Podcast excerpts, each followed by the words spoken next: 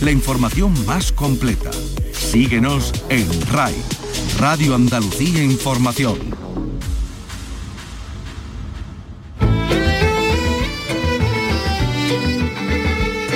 En RAI, Andalucía es cultura. Con Vicky Román.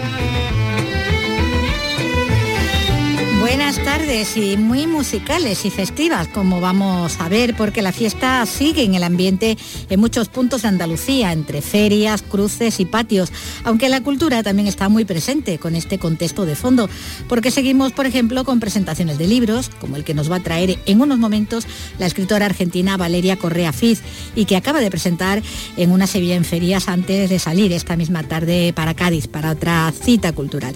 Con ella vamos a conversar de esos relatos que componen en su nuevo libro Hubo un jardín. Porque se presentan libros y se debate sobre el desarrollo económico y social que aporta la cultura, como se ha hecho en Granada, que además de vivir su Día de la Cruz, también ha celebrado el Foro Granada Conectada, organizado por la Cámara de Comercio y con la participación de Antonio Banderas o Miguel Ríos, entre otras figuras. Y en Córdoba, la Fiesta de los Patios, el Museo de Bellas Artes, abre una exposición en el patio de la Casa de la Familia de Julio Romero de Torres, montada alrededor de un libro que resume la historia de la ciudad.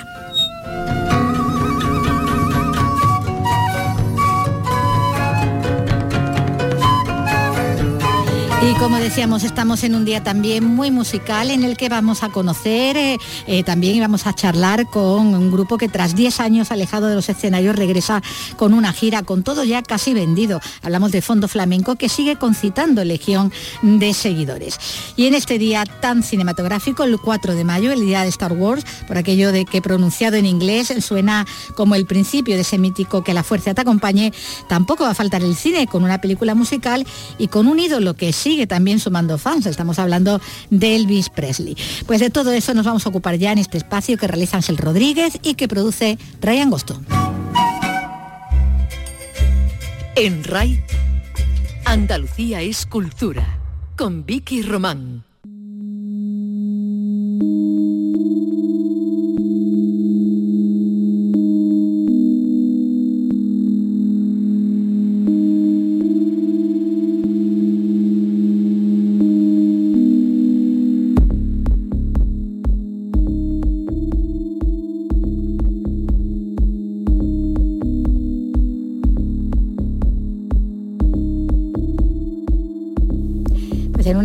Que celebraba, como decíamos, el Día de la Cruz, también se ha hablado de lo que aporta a la cultura, al desarrollo también económico y social, en un encuentro dentro de ese sexto foro de Granada Conectada, que han tenido como protagonistas a Antonio Banderas y a, Miguel Ríos. Eh, esta iniciativa de la Cámara de Comercio, de CaixaBank y de la Universidad y otros agentes pretende averiguar qué se tiene que hacer en Granada para situarse en, en puestos punteros del desarrollo económico y social. Tiene los detalles de lo que ha dado de sí ese foro, como decimos, con esa participación de estos dos grandes artistas andaluces, Antonio Banderas y Miguel Ríos, Jesús Reina.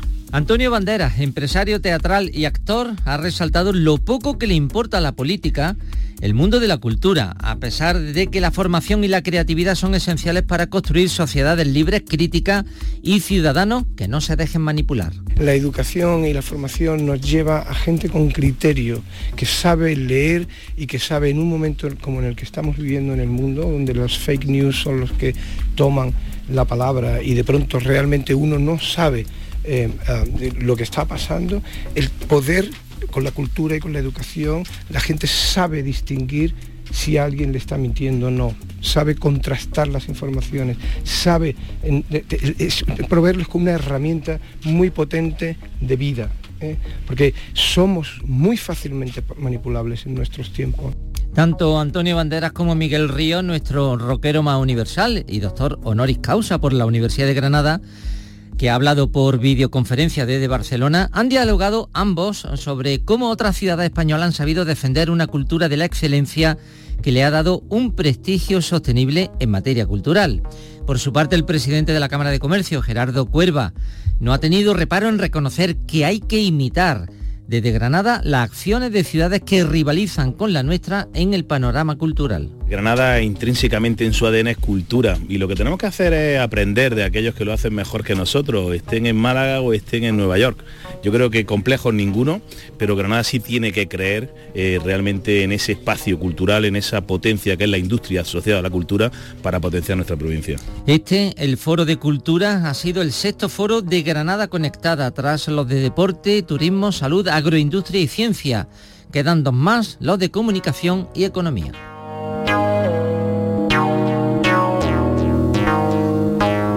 Pues eso como nos cuentan en Granada, en ese, en ese foro, mientras que en Córdoba, y con motivo de la fiesta de los patios, el Museo de Bellas Artes ha abierto eh, el patio de la familia Romero de Torres con una exposición del historiador Antonio Jaén Morente. Como nos cuenta desde allí, desde Córdoba, José Antonio Luque. Vinculado a la Diputación de Córdoba y con motivo del aniversario del fallecimiento de Julio Romero de Torres, en el patio de su casa se ha montado una exposición que muestra el libro resumen de la historia de Córdoba publicado en 1921. El libro lleva una dedicatoria a Angelita Romero de Torres junto a algunas fotografías del historiador y de la familia Romero de Torres antes de que Jaén Morente se exiliase a San José de Costa Rica durante la Guerra Civil por su vinculación al Partido Liberal Republicano, del que fue varias veces diputado a Cortes. En el zaguán de entrada al patio y estudio de Romero de Torres hay un brasero de cobre con tarima y paleta, varias jarras y un boceto del famoso cuadro La Chiquita Piconera. Cristina Casanueva es de la delegada de Cultura y Patrimonio Histórico un escenario de aquella época para eh, reproducir el boceto de la chiquita piconera y donde pues aquellos visitantes que durante estos días tengan a bien eh, disfrutar del patio y también del museo puedan realizarse una fotografía simulando el cuadro. El patio de Romero de Torres estará abierto durante todo el mes de mayo para dar a conocer los escenarios domésticos de esta familia tan vinculada al arte y a la cultura cordobesa durante más de un siglo, comenzando por el gran artista que fue Rafael Romero Barros, que sentó las bases del Museo de Bellas Artes y fue padre de Julio Romero de Torres. Pues como decimos, eh, una visita desde luego muy recomendable, ese patio de la familia Romero de Torres, en donde se puede ver esa exposición que gira, como decimos, en torno pues, a ese libro sobre la historia de, de la ciudad. Y con un libro de relatos y con su autora nos vamos a ir enseguida.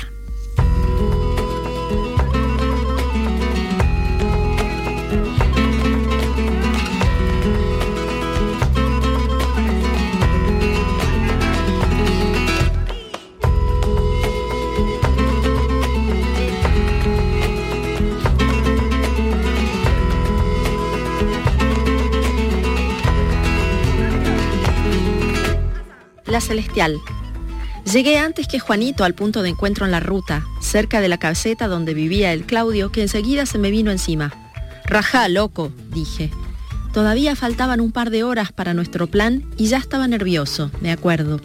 Yo me acuerdo bien de ese día, como si fuera posible olvidarlo. Ni ese día, ni lo que vino después. Te dije que te fueras, loco, rajá. Lo empujé un poco, pero el Claudio no se iba. Había viento norte y me revoloteaba.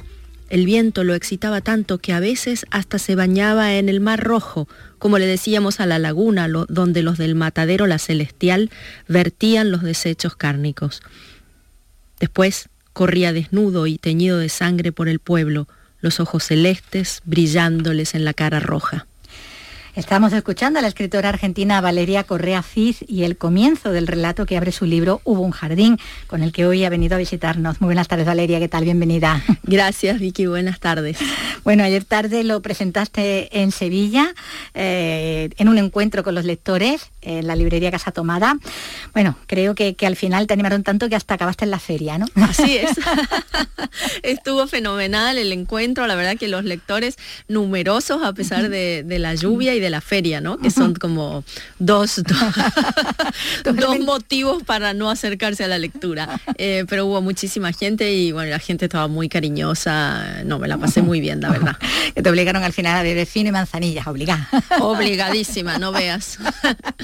bueno, también eso sí, eso, eso es bueno. Y mañana, bueno, sí que es esta eh, pequeña gira andaluza, porque mañana te vas para, hoy mismo te vas para Cádiz, ¿no? Sí, hoy me voy para Cádiz, voy al, al Festival Internacional de Poesía de Cádiz, voy a presentar eh, este libro, Hubo un jardín, y después voy a participar en unas mesas y en unos recitales de poesía. estás aprovechando esta, esta bajada, como decimos, al sur en estos Absolutamente. Con este que decimos es tu segundo libro de relatos, también con páginas de espuma, que publicó el que fue tu debut en solitario en la narrativa, eh, La condición animal, muy celebrado por, por toda la crítica, porque bueno, tú tenías relatos en antologías, en obras colectivas y sobre todo una trayectoria poética que esa sí ya eh, estaba laureada, ¿no? Cuando diste el, paso a, la narrativa, al relato, ¿no? Sí, tenía un, eh, libro anterior, que es El álbum oscuro, que ganó, sí, quedó finalista del, del premio Manuel del Cabral, y enseguidita que se publicó La condición animal, gané el premio Claudio Rodríguez de poesía con El invierno de deshoras, que está en, en Hiperión, en la editorial Hiperión.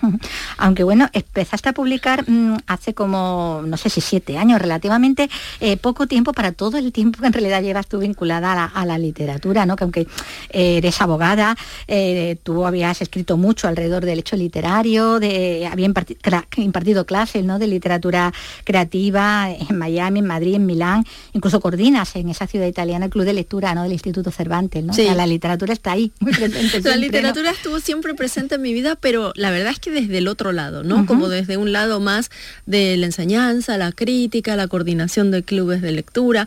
Em, no pensé yo que iba a terminar del lado de, de la creación, porque el origen de todas estas actividades literarias fue eh, mi mudanza a Miami. Y entonces, eh, como yo veía que en Estados Unidos, los latinos de Estados Unidos iban como perdiendo su castellano, ¿no? Como mezclándolo con el inglés, de, alguna manera se iba como erosionando el castellano. A mí se me ocurrió la idea de decir, bueno, como trabajo todo el día en inglés, luego me junto con muchos amigos que tienen este castellano erosionado, eh, vamos a obligarnos a hablar un castellano, el que sea, ¿no? Nicaragüense, español, eh, argentino, pero que sea un castellano cuidado.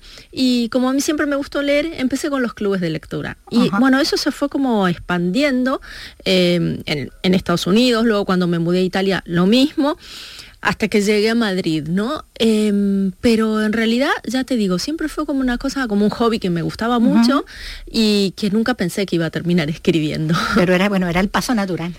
era como lo que tocaba. Claro, claro, que, era lo, que pedía realmente. Bueno, se lo debo a Clara obligado, ¿eh? Sí, porque a los talleres de Clara, en Madrid, sí. No, porque sabes que Clara yo la tuve de invitada en la biblioteca del Instituto Cervantes de Milán. Y cuando terminamos el encuentro, ella me dijo, vos escribís. Yo le dije, no, yo no escribo. Bueno, le dije, sí, escribo, eh, pero para mí, le digo, sin ningún... Y ella me dijo, bueno, dice, si vos te imaginas con 70 años y los cajones llenos de cosas escritas para vos, está muy bien. Y claro, ella me hizo pensar ahí, ¿de verdad yo quiero escribir, para mí? O, en realidad estoy como acumulando cosas eh, por miedo, ¿no? Porque oficialmente yo era abogada. Así que todo es culpa de Clara. Sí, sí, si no, bueno, te tenemos debutando como bufalino, ¿no? Ya un montón de años encima, ¿no?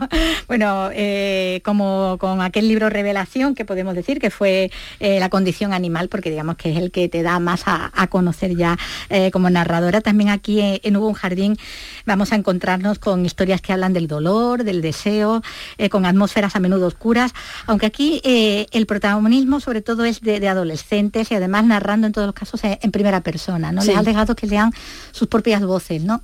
Así, me interesaba mucho trabajar con eso, con las voces de los personajes y, también con ese momento eh, de la adolescencia o de la niñez tardía en la que algún suceso cambia la vida de los personajes. Entonces están narrados en primera persona, en general desde una voz adulta que se deja atravesar por los recuerdos y su voz adolescente para contar ese momento de la caída, la pérdida, el error fatal.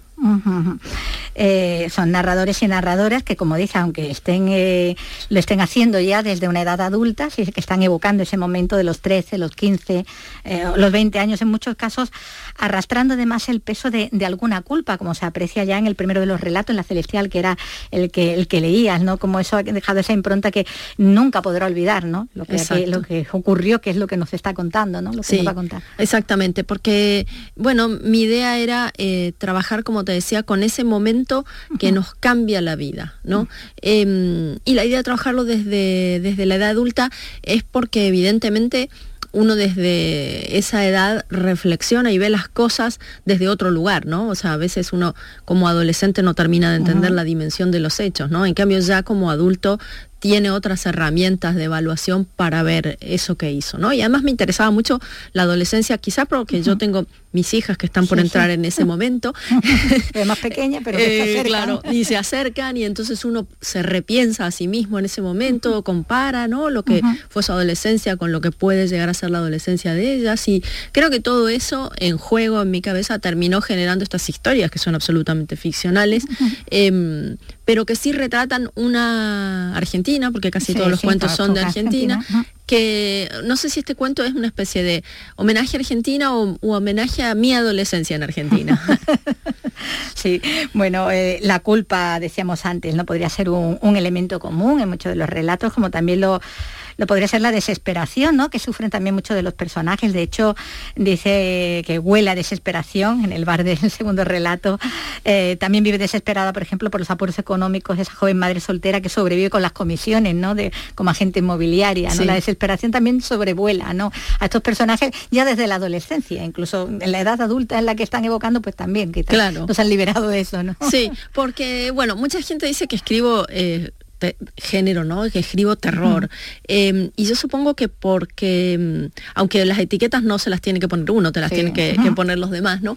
Es, me parece a mí que la literatura sí te permite, a diferencia de la vida real, eh, mirar ciertas cosas a los ojos, ¿no? Y entonces eh, mirar las desigualdades, eh, mirar las cosas que nos condicionan, que claro, uno por la calle intenta retirar la mirada, ¿no? Porque es muy doloroso. Se incomoda. se incomoda. Y en cambio la literatura te, eso, te permite asistir a, pequeños dramas y colocarte en ese lugar y repensar, ¿no? Es decir, en, lugar de este personaje, yo hubiera robado, yo hubiera hecho esto, ¿no?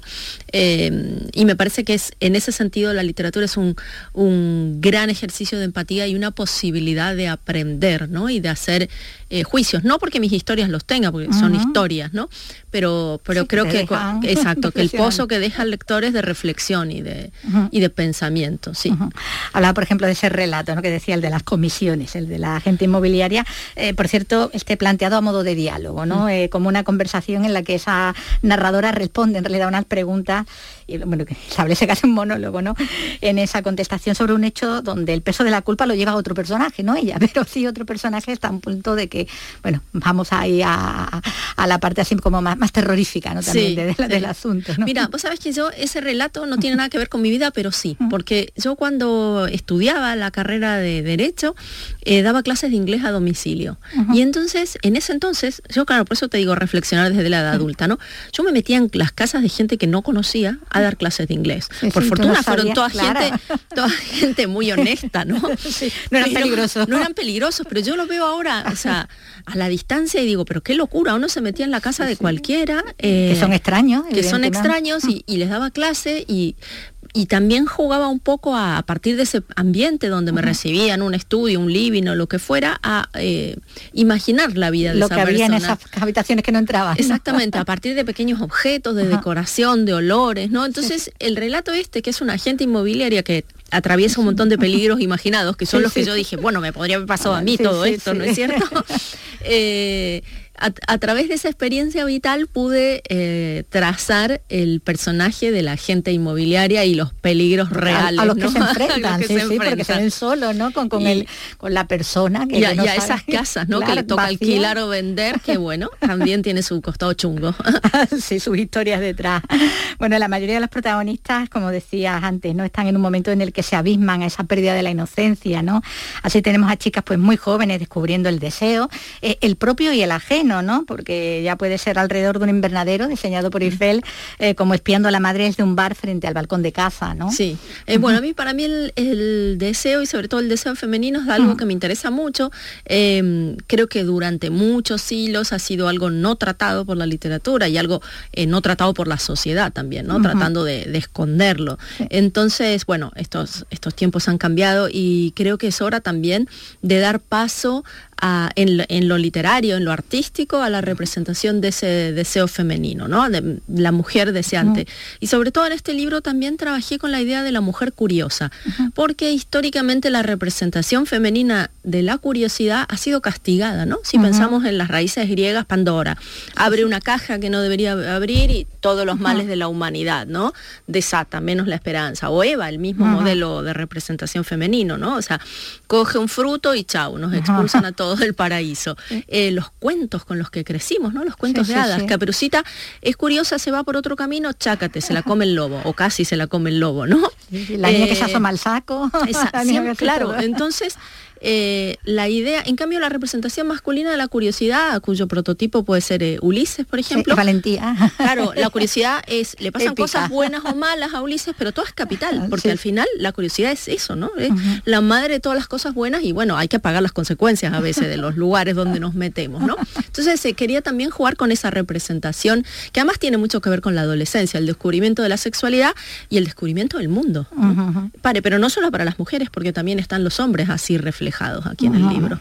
Ahí, bueno, como decíamos, esos personajes, por ejemplo, que están haciendo un poco de espionaje, ¿no? De, los otros, aprendiendo. Bueno, haciendo honor al título y además de todos esos jardines metafóricos, eh, pues también están los jardines literales, eh, esas plantas de invernadero, ¿no? Que decíamos del invernadero de Eiffel, o ese Edén que evoca ese hotel ruinoso construido por, por Filonazis, que da título a uno de los relatos, bueno, que tiene elementos más fantásticos, ¿no? Un relato alucinado con fantasmas, con tormentas, con fuegos, alrededor además de unos jóvenes de fiesta, unos jóvenes un poquito empastillados,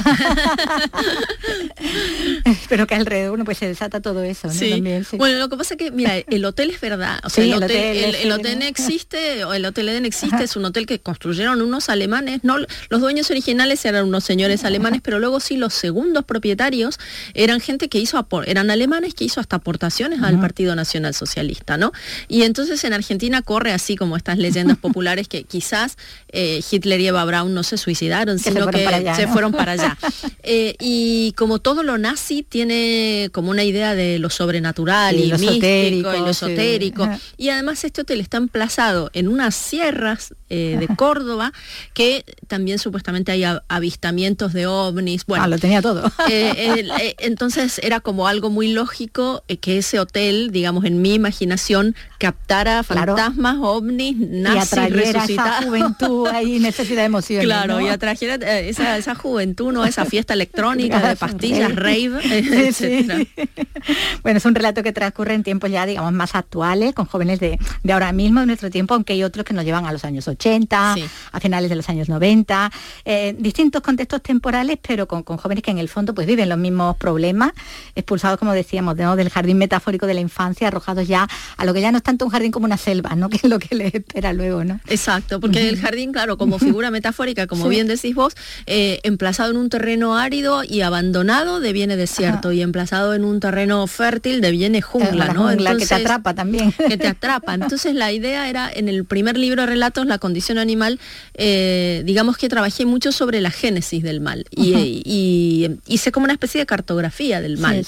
Eh, desde el mal chiquito dentro de una pareja hasta una pandemia, porque el último cuento de ese libro era, eh, eh, escrito en el 2014 predecía una pandemia, ¿no? totalmente. Entonces, eh, y en este, este libro es una especie de continuación de eso, pero que ya tiene que ver más bien con las consecuencias del mal, no tanto una cartografía, sino repensarnos a partir de un mal que provocamos o que nos hacen cómo vivimos después, ¿no? Eh, con ese dolor, con esa culpa y sobre todo muchas veces eh, con los secretos, ¿no? Porque, mm, claro, a veces nos pasan cosas que guardamos en secreto y otras veces, eh, o siempre digo, en algún momento de nuestras vidas somos el secreto de alguien, ¿no? Alguien nos odia, alguien nos ama en secreto, alguien nos admira, alguien nos envidia, ¿no?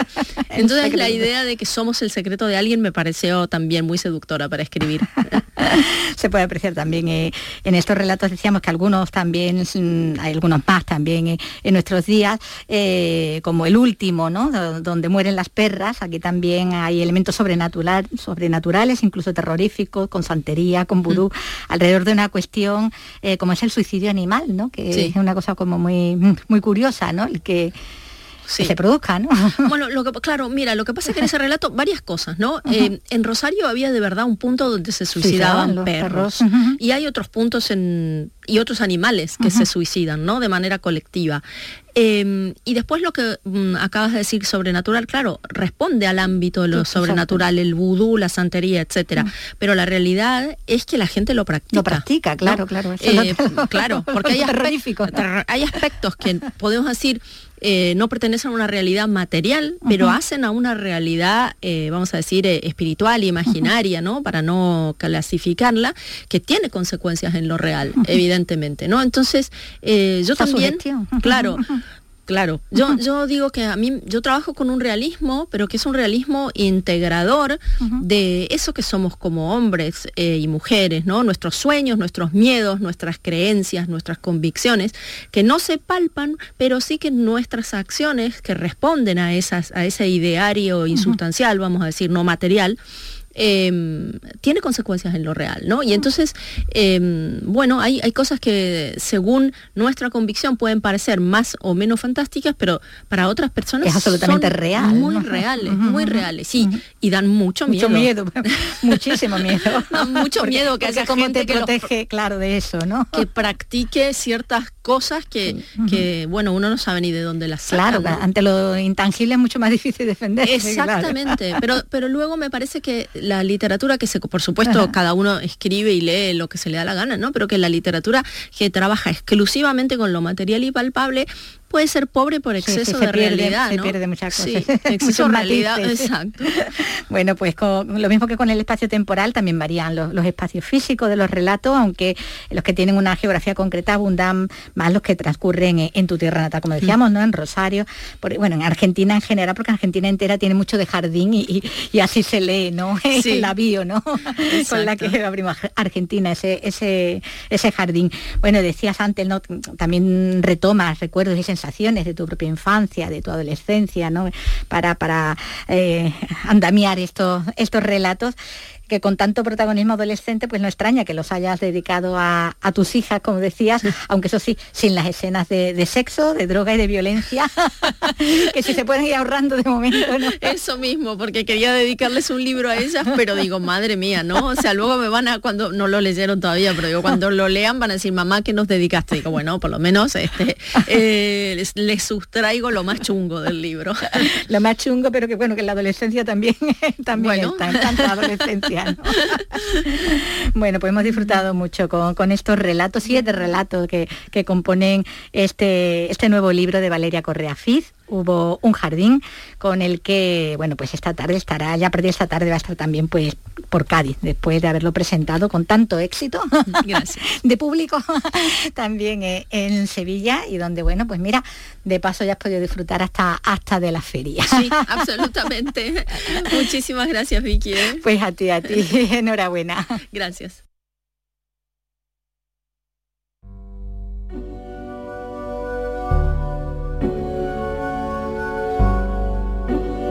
En RAI, Andalucía es cultura. Si te atrae el flamenco, pero siempre te pareció un mundo complicado y difícil de acceder, te invitamos a descubrirlo con Flamenco para no iniciados de una manera sencilla, didáctica y amena. Disfruta de la historia de esta manifestación tan nuestra y conoce a los intérpretes más importantes, los distintos palos, sus características y los hitos más significativos que han conformado el flamenco. En Nocturno, en RAI, Flamenco para no iniciados. Los miércoles desde las 11 de la noche con Lourdes Gálvez del Postigo. RAI, Radio Andalucía Información. En RAI, Andalucía es cultura. Con Vicky Román. Eres lo que menos me conviene, lo que tanto me apetece, lo que más me da la gana. Eres lo que siempre me repito, aquello por lo que brindo, la más lista, la más guapa. Eres lo que no dicen las cartas, lo que puedo echar en falta, lo que no quiero perderme. Eres más de lo que se adivina, una mecha encendida, un peligro inminente. Gusta porque me asusta. Bueno, pues él es el cantante malagueño Zenet, con el que abrimos ya pues página musical después de, de los libros, y porque él presenta en Málaga, en su ciudad, su nuevo trabajo, Cenetianos. Este es un disco grabado entre amigos en el que recupera sus canciones más emblemáticas, canciones que bueno, que nos suenan a todos, canciones pues, como esta, ¿no?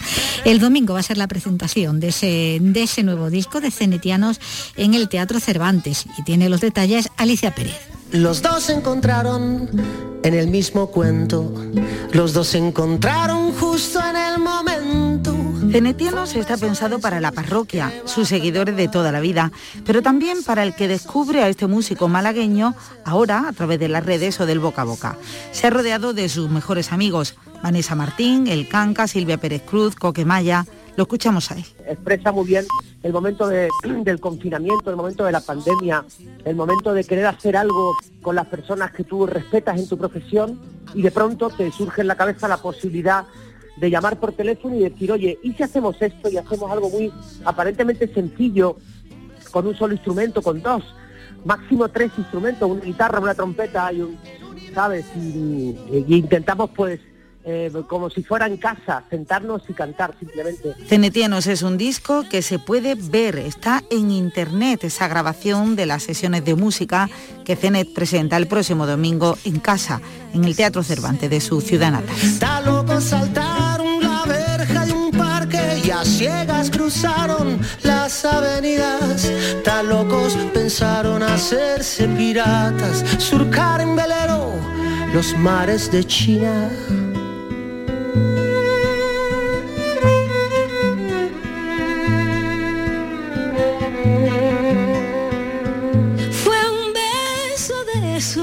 Que premian las ganas. Fue un beso de esos que luego te marcan. Un beso de esos de de mucho. Tan locos quisieron perderse del mundo. Tan locos rodaron uno sobre el otro. Fue un beso de esos que valen por todos. Tan locos saltaron sobre los charcos,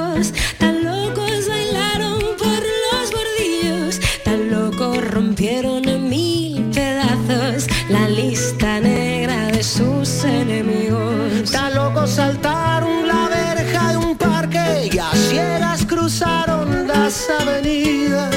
Tan locos pensaron hacerse piratas, surcar en velero los mares de China. Un disco que este cenetiano, como decíamos, hecho entre amigos, amigos que suenan ahí también en, en temas como, como este. Estamos escuchando ahí también la voz de Rosalén, ¿no? Acompañando a, a, a Cenet.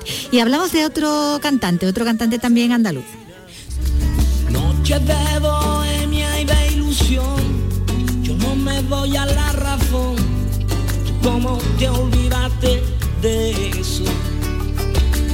Busco y no encuentro una explicación, solo la desilusión de que falsos fueron tus besos.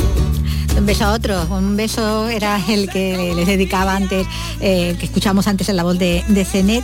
Aquí es el cantante de Navajita Platea, más conocido como, como Pele, que en estos momentos está viajando bueno, desde Miami hasta Jerez, donde el lunes va a recibir en la Feria del Caballo un homenaje muy especial, como nos va a contar Salva Gutiérrez. Sí, será en la caseta de Canal Sur, en el homenaje que cada año otorga nuestra caseta y el bar La Moderna a un artista de la ciudad. El galardón es conocido como la pataíta de la Moderna, que ya han recibido figuras como Paco Cepero o Diego Carrasco. Pele agradece así el reconocimiento. Esto es un pedazo de homenaje que nos está haciendo La Moderna y Canal Sur y para nosotros eh, es un honor muy grande recibir este reconocimiento por parte de un local que nos vio nacer como grupo y bueno, que vamos a decir nosotros de la gente de La Moderna y de La Moderna. El premio es al grupo, pero Curro, el guitarrista, no podrá asistir por un compromiso de última hora en Madrid. Aún así, Pele promete buen cante para el lunes. Juergas me tiré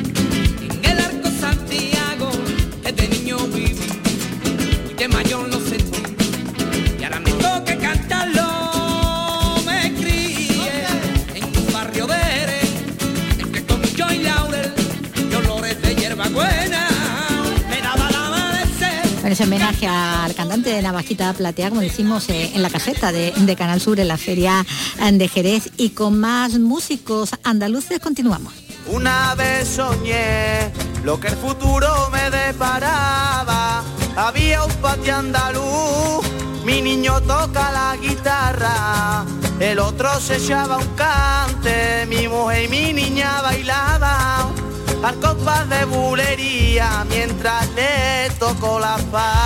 Porque los sevillanos Fondo Flamenco han regresado a los escenarios 10 años después de sus últimas apariciones. Con cuatro álbumes editados de 2007 a 2012, este trío andaluz es desde entonces y a pesar de ese alejamiento todo un auténtico fenómeno de masas. Prueba de ello es que han llenado el Cartuja Center de Sevilla con más de 13.000 entradas vendidas, que tienen conciertos en Málaga, que todavía quedan entradas, el de 14, y conciertos en Granada. Ellos son Aleastola, Rafa Ruda y Antónimo. Y con ellos hemos conversado este mediodía hace solo un ratito. Ojalá pudiera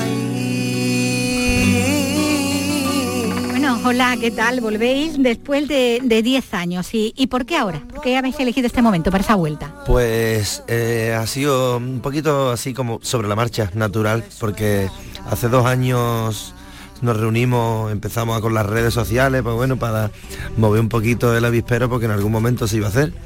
Y sacamos la maqueta, la reeditamos, editamos porque solo estuvo en el Top Manta realmente. Y a raíz de eso, pues de repente dijimos hacer un concierto y se nos ha ido de las manos. Así como ha sido, ¿no? La génesis, ¿no? De ese, ese regreso. Era solo uno. Era solo un concierto y ya van pues unos 14, ¿no? 15, por ahí. Una gira. La Ah, última cita se ha convertido en la última gira. Bueno, entonces, a partir de la improvisación sale todo esto, casi, ¿no? Digamos, ¿no? Nosotros siempre hemos sido así, muy de improvisar y... Como la vida misma. Sí. Bueno, en Sevilla habéis llenado eh, el Cartuja Center, eh, el Center City de, de Sevilla el pasado viernes y el sábado, incluso con, junto a parte de la plantilla del Betis, ¿no? Que ha sido Sí. todo, que ha formado parte también de la celebración, ¿no? Sí, sí, estuvieron el viernes allí celebrando.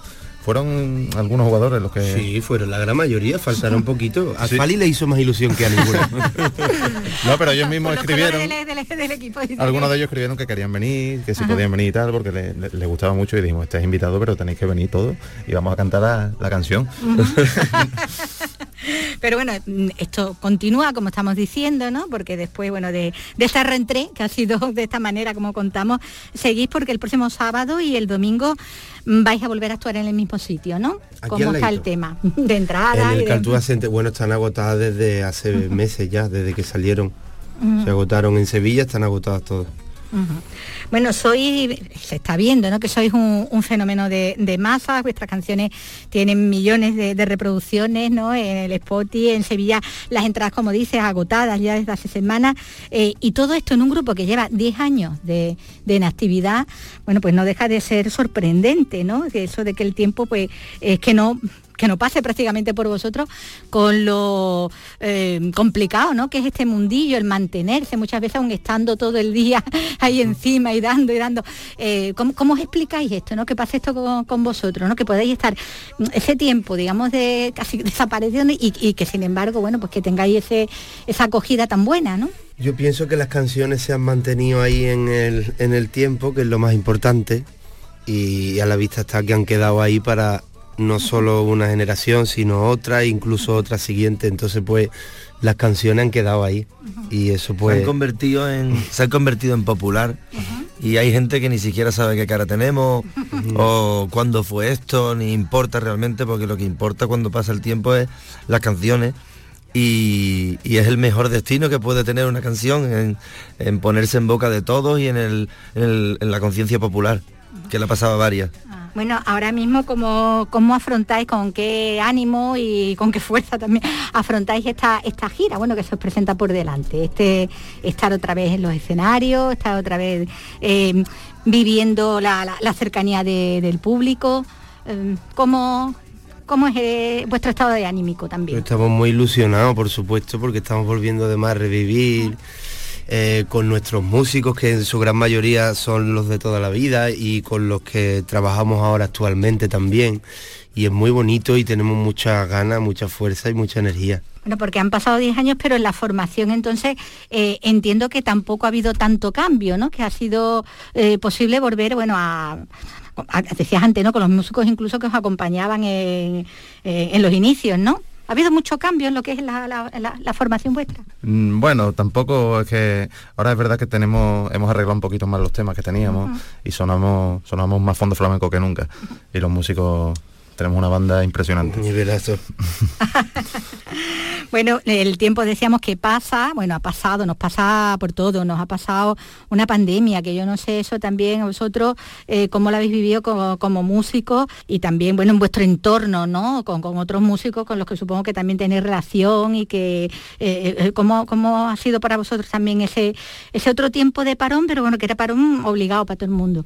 A mí, en mi caso, la pandemia eh, me ha servido para sacar, para componer y terminar de componer el, el trabajo que he sacado ahora hace poco, el último disco, y yo le, por lo menos le he podido sacar esa parte positiva, ¿no? De, de crear un disco al estar encerrado, a mí me ha, me ha valido para eso. Obviamente ha sido una putada para todo el mundo, pero... Sí, sí, sí. Pero bueno, para ese trabajo de introspección como que, que- que te ha valido, ¿no? Bueno, y estabas hablando de tu trabajo en solitario, porque como decíamos, pasa el tiempo, pero vosotros que no, no es que hayáis estado para, porque evidentemente habéis estado creando, habéis estado trabajando también sobre la música y de hecho, bueno, pues salen esos trabajos en solitario, sale sale el tuyo, ¿no? Coraje, ¿no? Es el, el- no, tú eres antónimo, es verdad, tú eres antónimo. El tuyo es la, la psicodelia de la, Virgen, del, patrocinio. Eso es, ¿no? Ese es mi trabajo ¿Y- que y ha qué puedes contarnos? Eso ha salido hace poquito y está se me está juntando ahora una cosa con la otra, pero pero está muy bien, está teniendo buena aceptación y, y animo a la gente que a que se, se meta con un poquito de paciencia para que escuche tranquilamente y se vaya empapando de eso. El coraje era de Astola. Te lo estaba atribuyendo a ti, ¿no? Bueno, tu trabajo en este caso con este con este disco, que nos puedes también avanzar. Pues también me ha cogido desprevenido porque como hemos dicho es improvisado lo que está ocurriendo y hasta ahora y ratón teníamos un disco grabado que no, no, tiene, no tenemos ni el nombre en la calle, así que todavía va a seguir siendo un secreto hasta que mm, tengamos el momento de sacarlo. Y, y con ese disco, bueno, pues mm, también esperemos que nos dé muchas alegrías, pero ahora mismo nos estamos centrando en esto, que es lo más importante. En este, bueno, resurgimiento se puede decir, ¿no? No sé si esto es como una segunda vida, una segunda etapa, aunque bueno, os pilla, eh, yo creo que os sigue interesando los mismos temas y el seguir haciendo el mismo tipo de música que hacíais, ¿no? En eso y, y seguir eh, teniendo ese público que, que os seguía, aunque hayan pasado 10 años y ahora vengan una, unos relevos, ¿no? Pero que siga habiendo esa conexión, ¿no? Sí, el público está ahí y, la- y las canciones que se han arreglado para ser más exactamente como, como ellos creen que, como deberían haber sido, porque ahora tenemos la sabiduría de entender lo que fue el grupo cuando tenemos la perspectiva de verlo de lejos.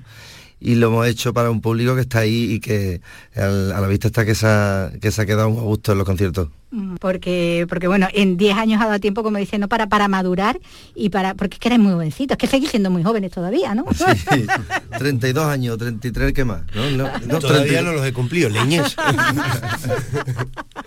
Eh, No, pero es Jesucristo, ya está aquí, Jesucristo. Pero es verdad, claro, que, que, que pasada una década es que tenéis que tener, claro, una perspectiva mucho más madura también, ¿no? Y, y creo que también tenéis más claro también, no sé, el futuro, no sé, cómo lo cómo os veis dentro de, de otros 10.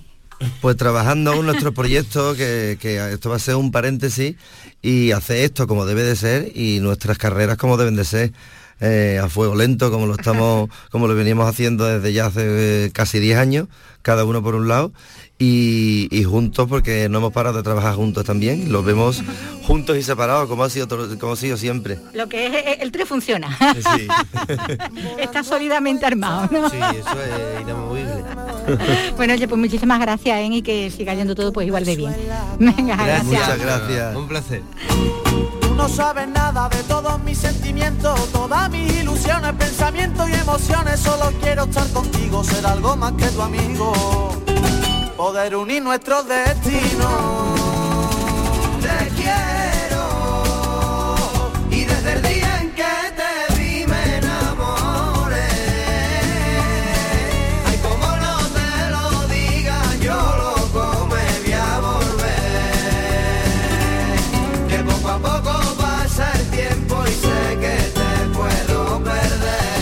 Pues ahí está un fondo, fondo flamenco y tenemos que hacer referencia también a, otra música y a otro artista.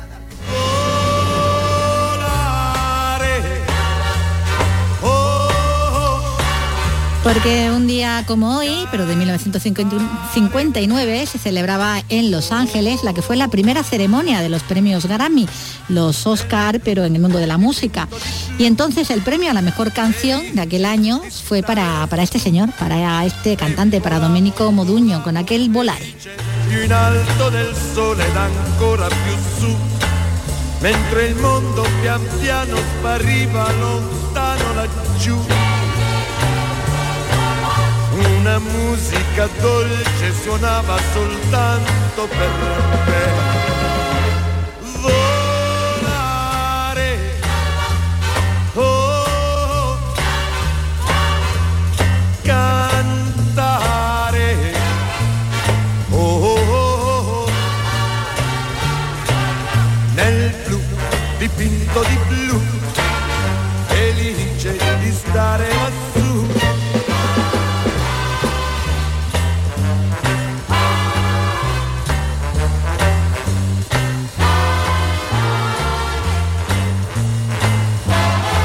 Volare. Y hoy volamos también a las estrellas.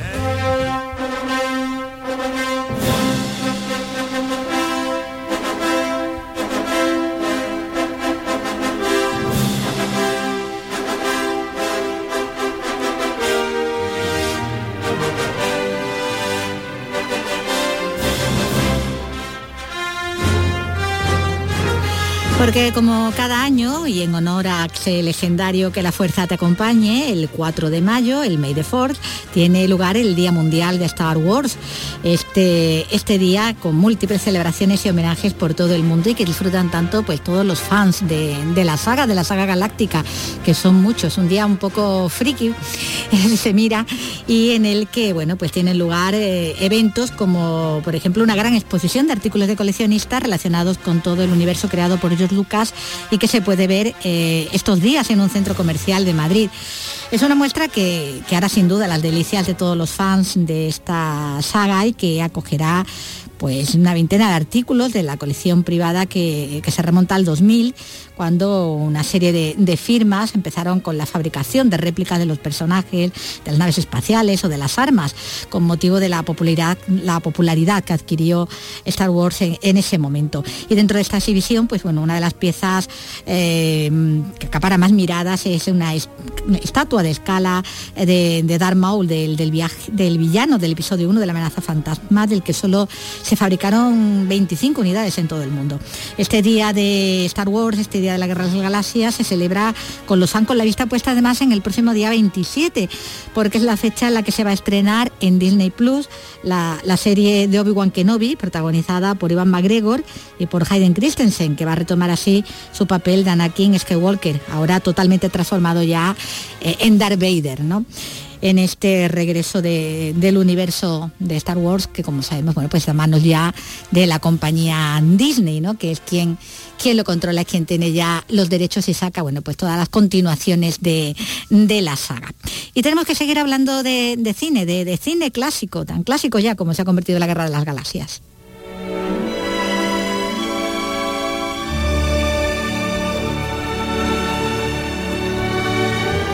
Porque esta noche, esta misma noche, también tenemos cine clásico para disfrutar en casa en nuestra televisión, en Andalucía Televisión, como nos va a contar ya mismo Paco Gómez Zayas. Hoy con una película musical de los años 60, a mayor gloria del ídolo del rock and roll, Elvis Presley, convertido aquí en el ídolo de Acapulco y hasta intentando sonar en algo parecido al español.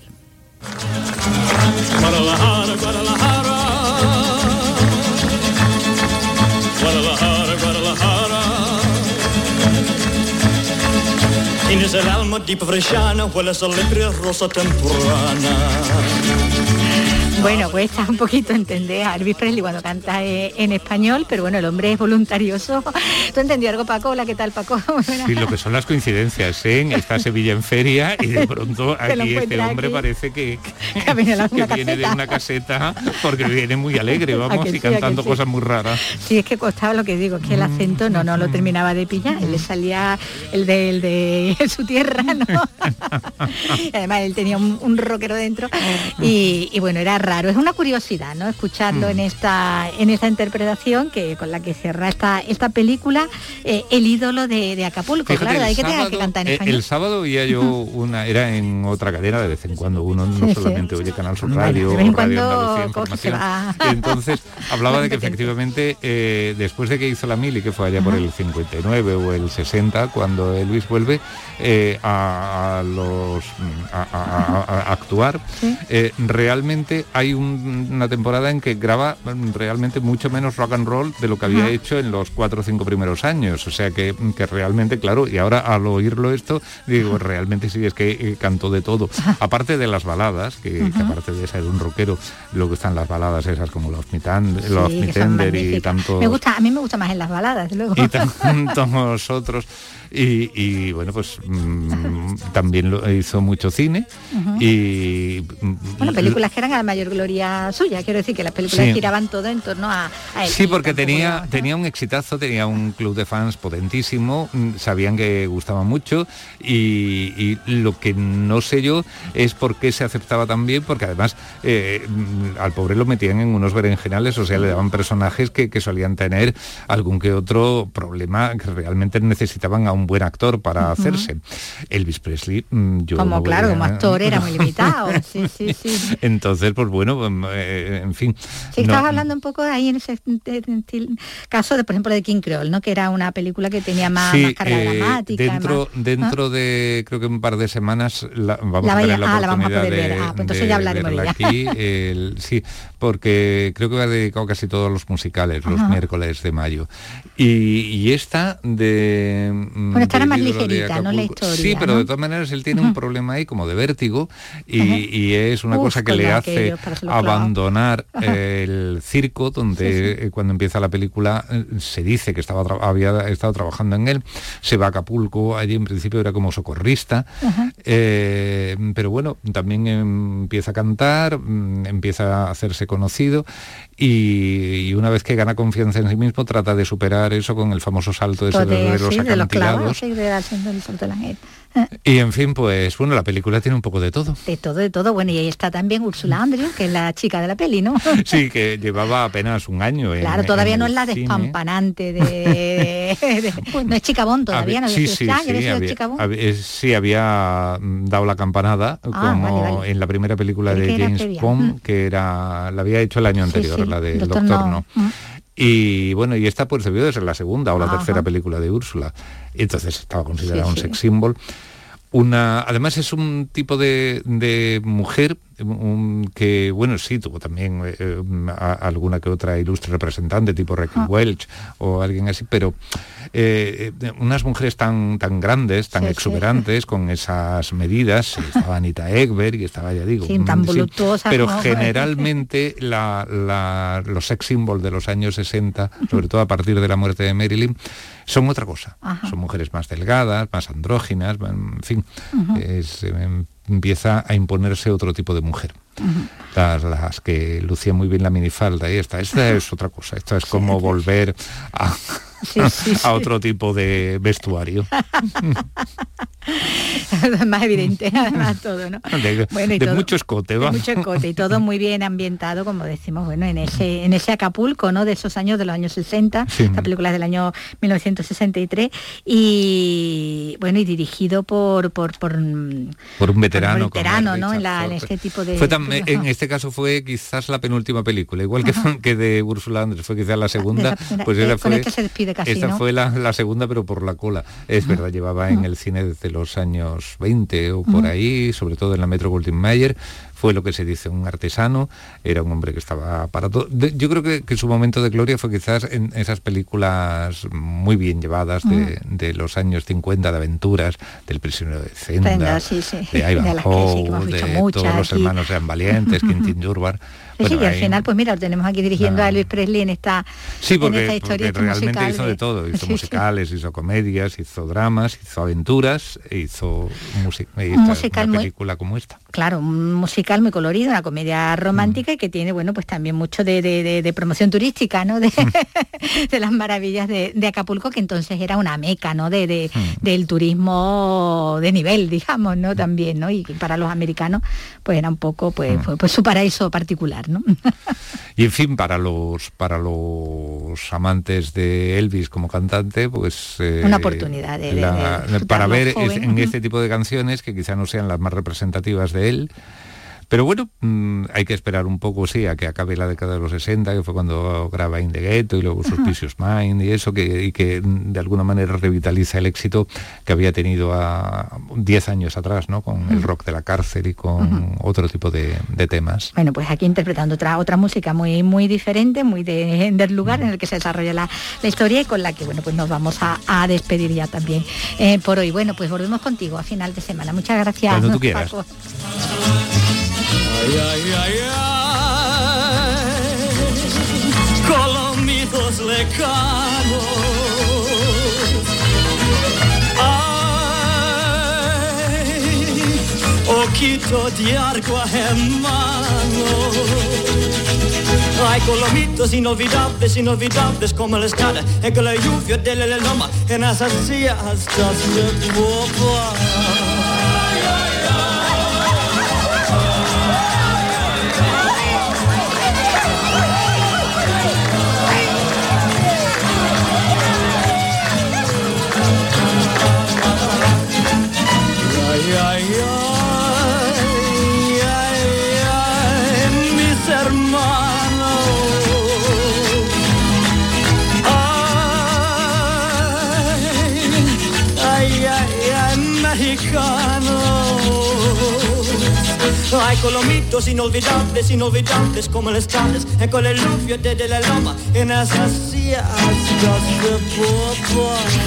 Bueno, ahí estaba, ¿no? Elvis Presley, protagonista de este, de este musical y, cantando, bueno, en, español, temas como, eh, como este, que decía Paco que parece que venía, que venía de la, de la feria. Bueno, pues con ambiente casi, casi, casi de feria, pues como que nos vamos a ir también con música rubia como los trigos a la salida del sol. A la salida del sol, es rubia como los trigos Porque hoy nos acordamos del cumpleaños de Manuel Pareja Obregón y García, que habría cumplido 89 años. Eh, hoy este sevillano nos dejó hace 27, un músico y compositor que entre sus muchas composiciones destaca con las sevillanas y los fandangos de Huelva además de músico, también era escultor, padre del cantautor Arturo Pareja Obregón y del pianista Joaquín Pareja Obregón de los Reyes. Fue hermano de Juan de Dios Pareja Obregón, también escritor, compositor, pregonero y esmatador de toros.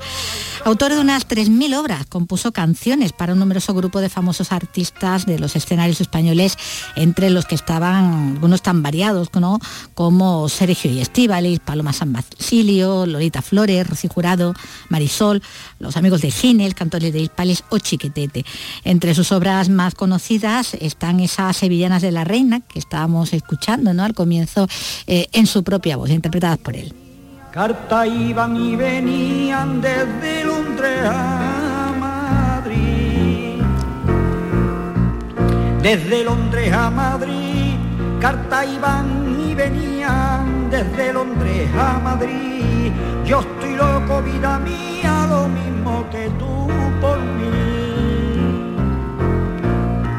Lo mismo que tú por mí en el palacio. Pero entre otros clásicos suyos están también aquellos que compuso para, para los hermanos Reyes, aquel se llamaron Dos Caballos. Y esta historia de una amapola, que vamos a escuchar ahora en la voz de, de Rocío Jurado y con la que nos vamos a ir ya por hoy. La historia de una amapola que escapó de entre los trigos, que escapó de entre los trigos la historia de una amapola Recordando así con ambiente de feria como podía ser de, otro modo en estos días, en los días en los que nos encontramos, eh, hoy viviendo además un, festivo local ¿no? en, la, capital eh, hispalense. Recordando, como decimos, nos vamos al autor de este tema, Manuel Pareja Obregón, que hoy, decíamos, cumpliría 89 años. Pues nos despedimos y volvemos ya mañana deseando a todos que pasen una buena tarde. La Virgen del Rocío acariciando su pelo.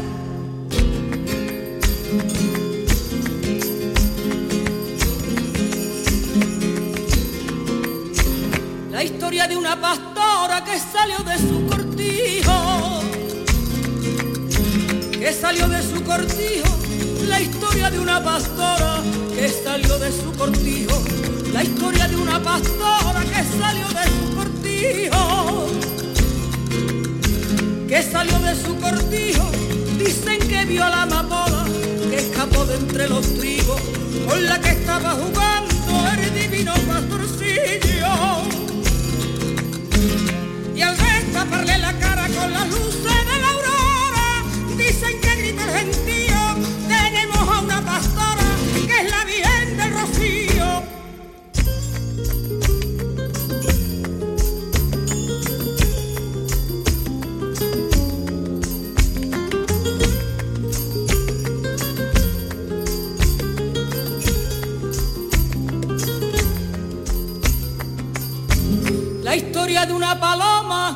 bajó desde los cielos, que bajó desde los cielos la historia de una paloma, que bajó desde los cielos la historia de una paloma, que bajó desde los cielos, que bajó desde los cielos, dicen que la vio una estrella